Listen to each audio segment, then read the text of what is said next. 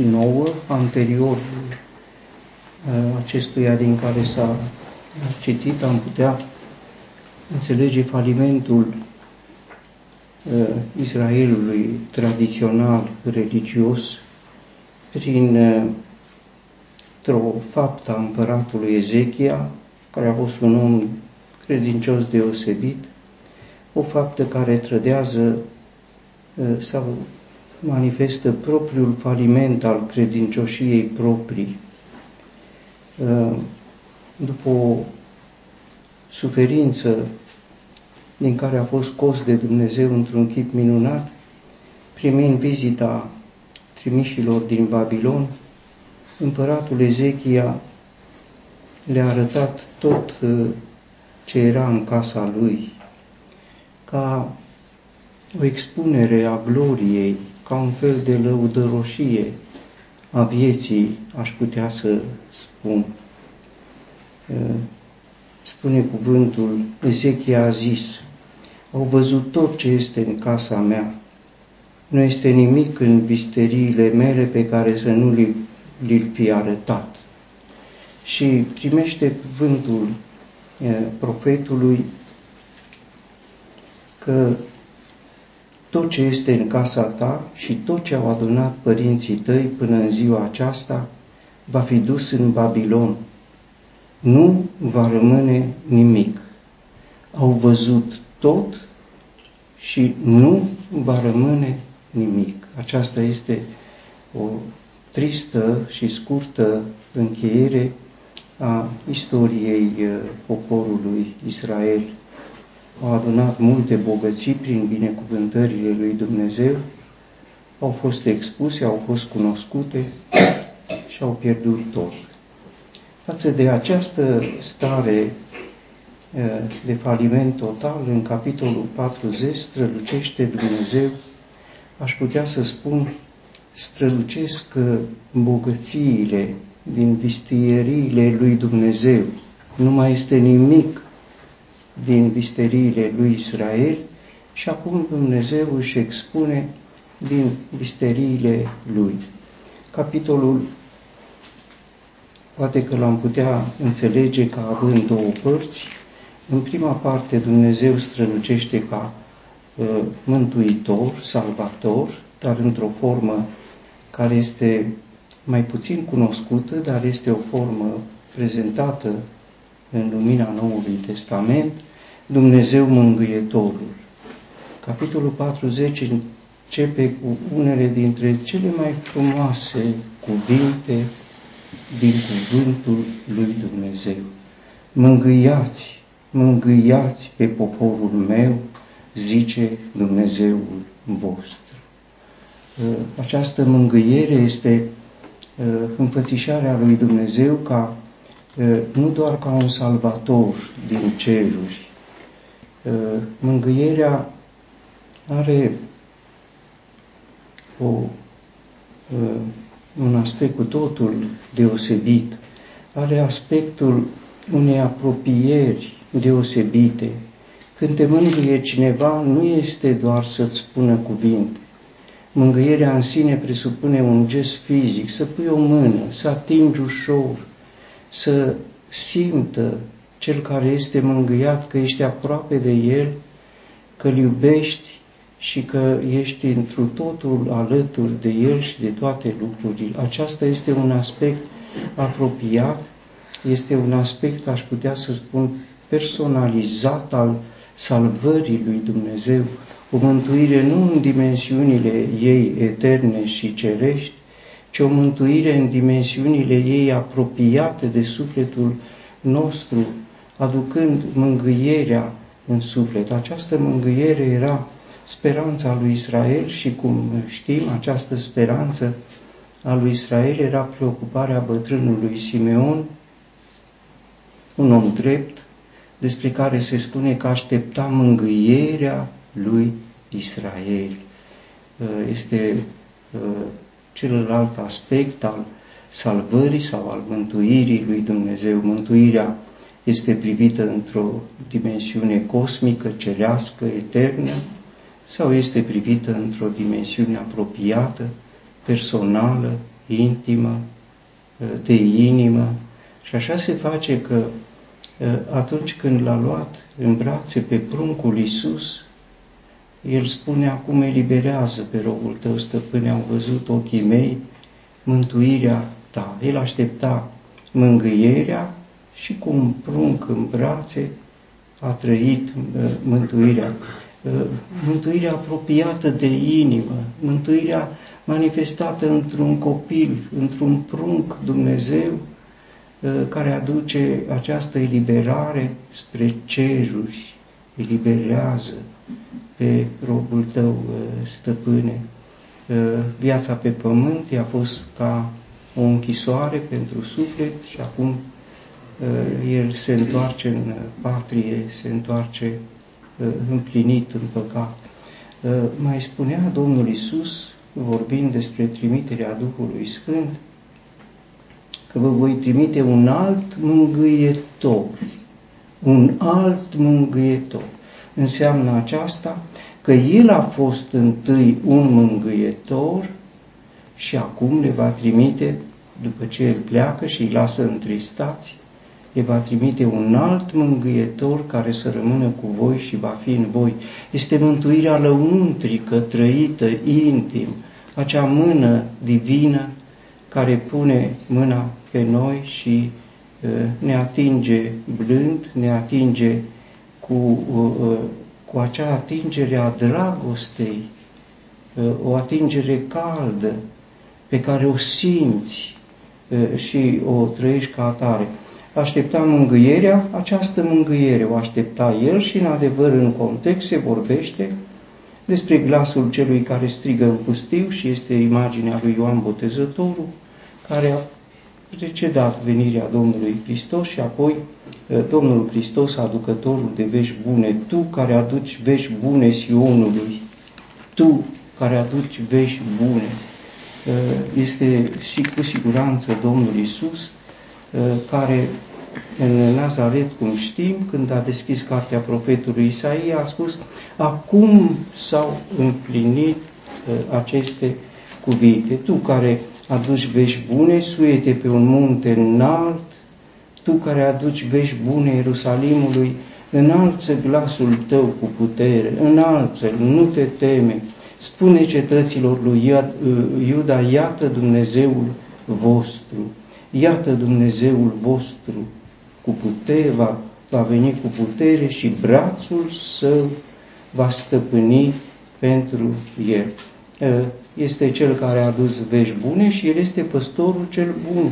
El își va paște turma ca un păstor, va strânge miei în brațul său și îi va purta la sânul său. El îl va călăuzi blând pe cele care alăptează. Domnul Iisus, Mângâietorul, Domnul Isus, uh, vestea bună de la Dumnezeu, Domnul Isus, bunul păstor care împlinește lucrarea pentru care este trimis. În a doua parte este Dumnezeu strălucit de, uh, aș putea să spun, bogățiile din visteriile Lui care îl înfățișează ca creator. Cât de mare, cât de puternic uh, este Dumnezeu și în niciun loc din Scriptură nu găsim uh, aceste imagini pe care le prezintă aici cuvântul. Iată, cine a măsurat apele în pumnul mâinii sale?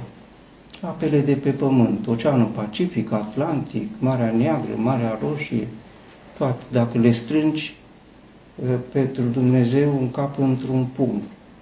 Într-un pumn toate apele care acoperă o suprafață mai mare decât pământ. Apoi se spune Uh, despre el, uh, a măsurat cerurile cu palma, a întins palma, atât sunt cerurile.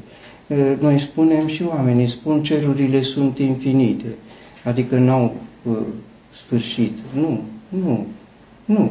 Se încadrează exact în palma lui Dumnezeu, nu mai mult decât palma. Deci au o limită. Pentru noi sunt nelimitate, sunt infinite, nu și pentru Dumnezeu. Iată, cu palma a măsurat atât au cerurile.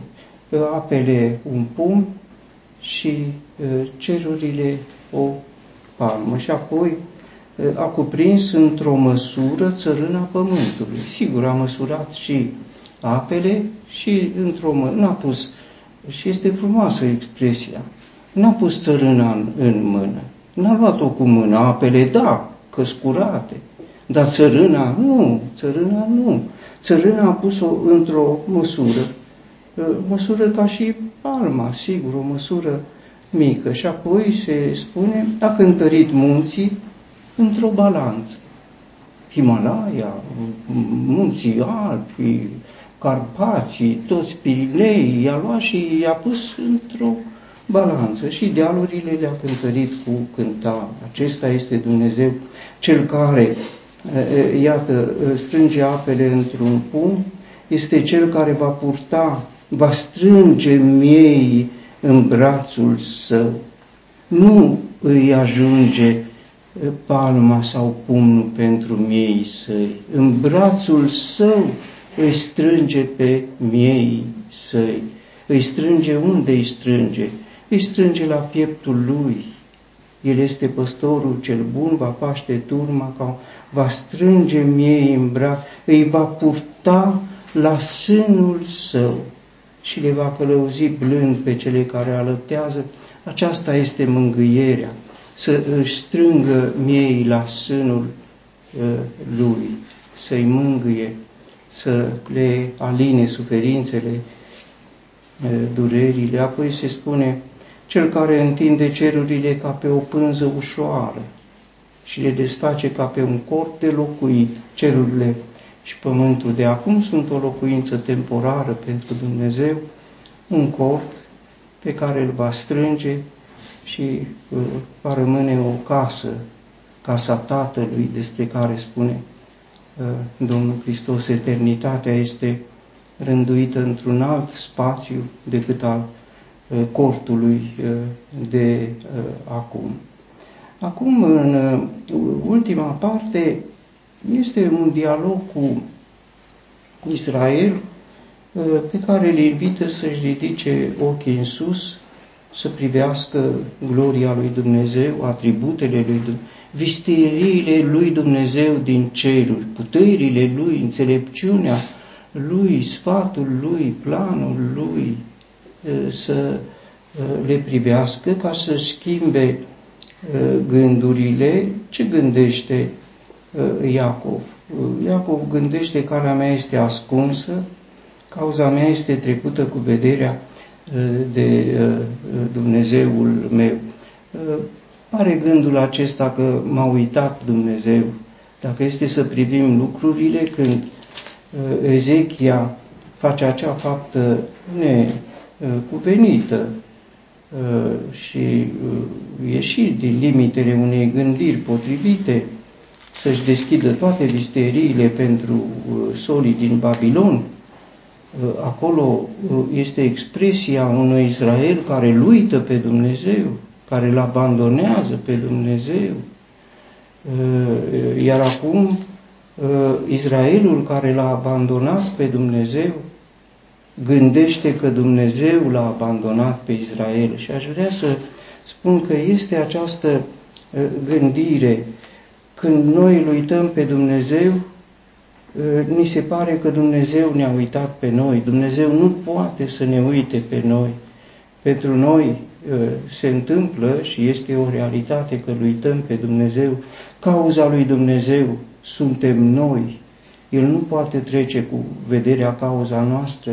Dacă ar fi și cauza noastră Dumnezeu, dacă ar fi totul pentru noi Dumnezeu, să nu-i uităm cauza Lui, să nu-i uităm interesele Lui, să nu-i uităm gloria Lui, să, să nu ne îndoim de uh, El.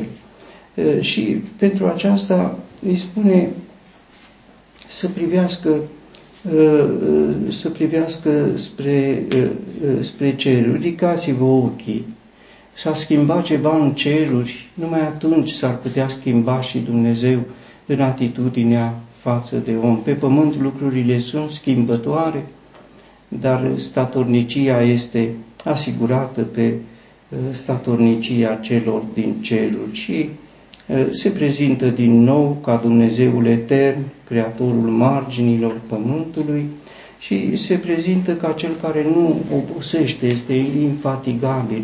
Israel gândește în felul acesta și gândim și noi în felul acesta.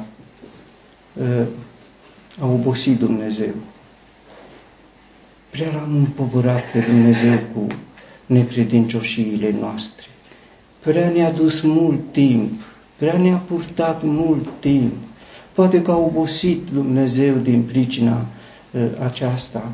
Uh, într-un cuvânt al lui Moise, nu știu dacă al lui Moise, dar se spune, uh, îl obosiți pe Dumnezeu, îl obosiți pe Dumnezeu.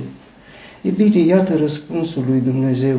Nu am obosit să vă port, v-am purtat și tot am să vă mai port. N-am obosit și n-am obosit pentru că nu obosesc. Nu știi, nu cunoști, n-ai auzit că Dumnezeu cel Etern, Domnul Creator marginul, nu obosește, nici nu-și poate pierde puterea. Nu este vorba de putere, pierderea puterii creatoare, creația s-a încheiat, ci este uh, puterea salvatoare, pentru că salvarea, iată, se desfășoară și nu s-a încheiat de 2000 de ani și nu s-a încheiat. Și povara lui Dumnezeu, noi copiii lui, de multe ori atât de îndărătnici, atât de răzvrătiți, atât de nesupuși, atât de țărână ă, ă, în noi, ă, am fi putut să-l obosim, dar el nu a obosit pentru că nu obosește și nu își pierde puterea. Priceperea lui nu poate fi pătrunsă. Acum, sigur că nu obosește Dumnezeu. E o realitate, e un atribut, e o visterie. Dumnezeu nu obosește. Am putea să, orice am face noi, Dumnezeu, bine, dar să facem. Dacă vrei să faci rău, înseamnă că nu ești născut din nou. Și dacă faci, fă ce te duce țărâna să faci. Cine e născut din Dumnezeu gândește ca Dumnezeu, nu poate să gândească uh, de andăratelea. Că gândim de andăratelea poate fi un accident, dar să gândești de andăratelea mereu, nu mai e un accident, e o altă realitate, e realitatea neghinei. Din nefericire e neghină între grâu. E neghină între grâu.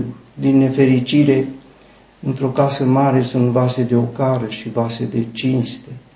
Din nefericire, nu toți sunt dintre ai noștri, cum spune apostolul uh, Ioan, nu numai curvarul din Corint, nu toți sunt dintre ai noștri. Nu ne-au ieșit, dar și cei care sunt, nu toți sunt dintre ai noștri. Dar spuneam că nu numai că nu obosește, dar face mai mult decât atât, nu obosește dar el dă tărie celui obosit. Iată ce face. El nu obosește, dar el întărește pe cel obosit, dă tărie celui obosit și mărește puterea celui lipsit de uh, putere. Iată ce face Dumnezeu.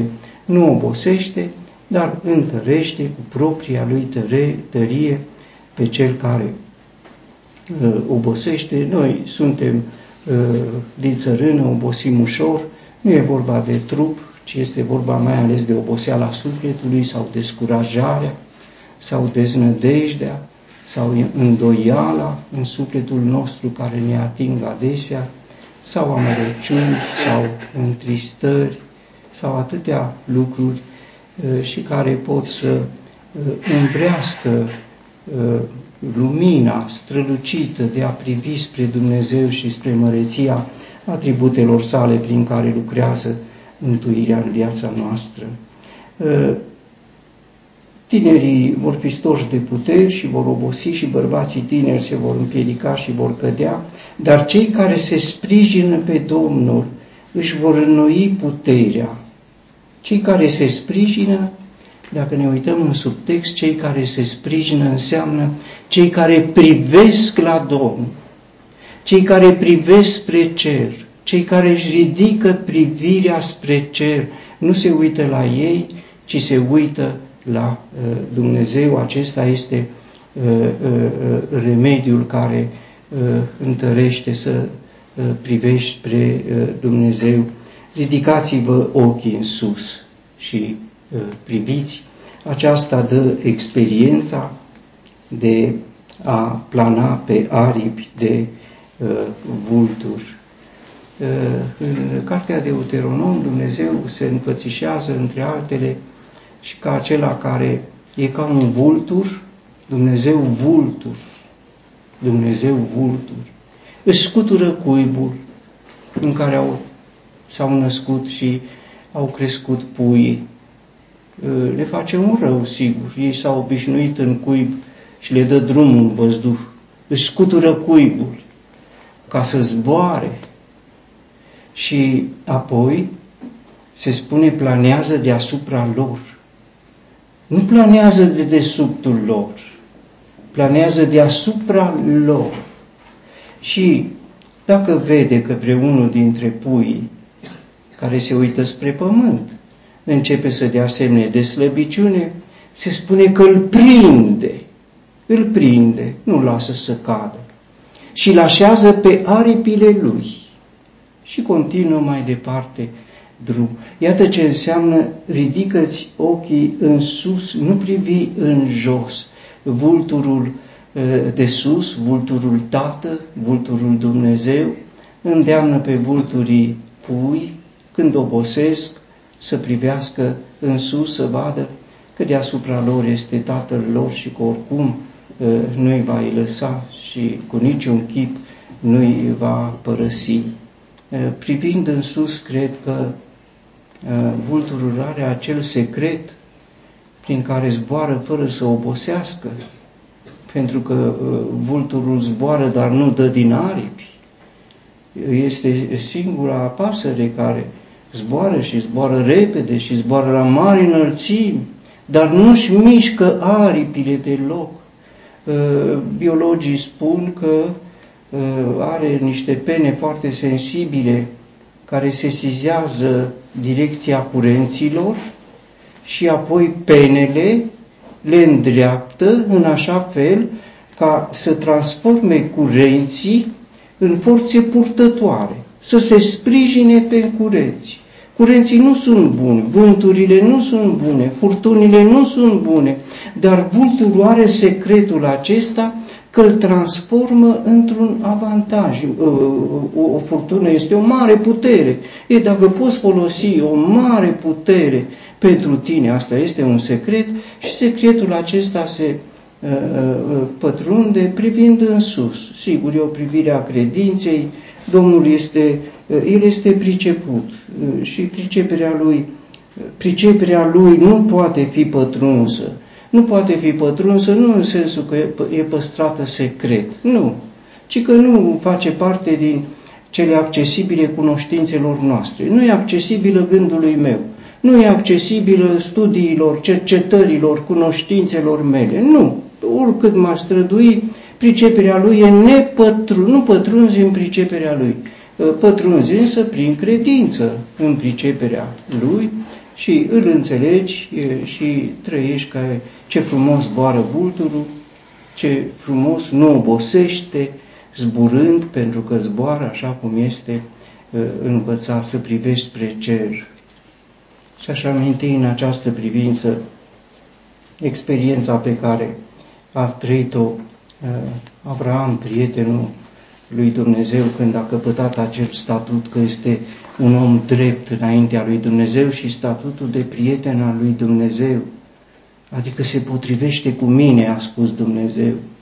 Mi se potrivește, gândește ca mine. Uh, Avram avea, cum știm, preocupările lui, îndoielile lui, temerile lui, era bătrân și nu mai avea fiu, se gândea la moștenire, și Dumnezeu se spune că l-a scos afară, l-a scos afară din cort și i-a zis, privește acum spre ceruri, privește spre ceruri și numără stelele, dacă poți să le numeri. Mă gândesc și noi în ceasuri de îndoială, chiar și noaptea. Ce ar fi să o luăm ca atare?